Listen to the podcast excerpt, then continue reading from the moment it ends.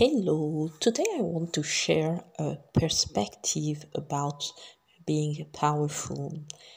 Um, when we are feeling low, sad, depressed, lonely, um, not important, not enough, shame, guilt, anger, all these negative uh, emotions we used to say that okay we feel powerless because we are not in the emotional mental uh, spiritual physical space to uh, manifest as a kind of experience we want.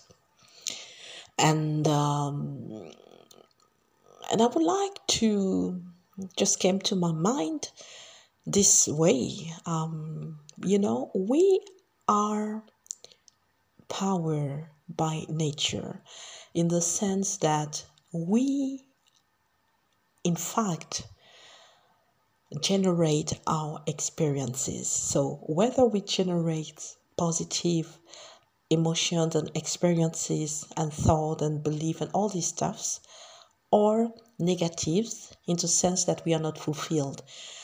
Um, the quality of the experience is one thing, but uh, state of what we are, the nature of what we are is another thing.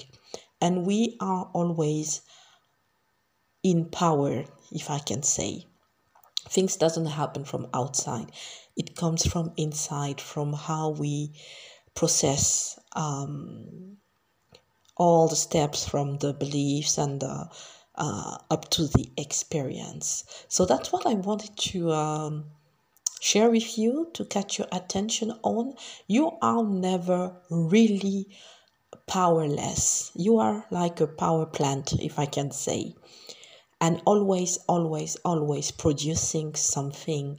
But we have an, a perception about life that doesn't really fit with that truth of fact. That that is a fact. It's like um, if you fall from a, a building, you know, you will have the gravity and you will fall. There are some laws or fact about the reality, uh, and that is one of them. And I think that we don't um, see ourselves enough this way to take back the hand on our power plant, if I may say, and uh, and instead we expect things on the outside, you know, to work a certain way, but not all of us actually intentionally will give power to that what we want. Do you see what I mean?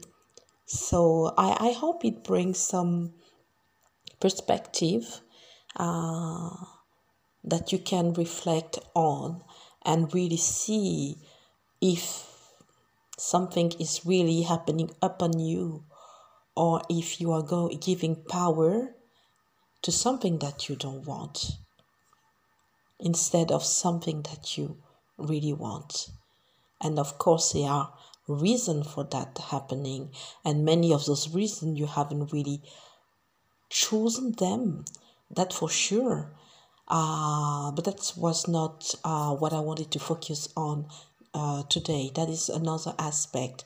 But the truth is, you are powerful all the time.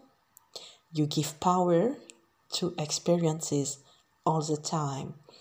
So the question is, what are you giving your power on? What are you activating? What are you expressing in your life? So, yeah, you can think about that.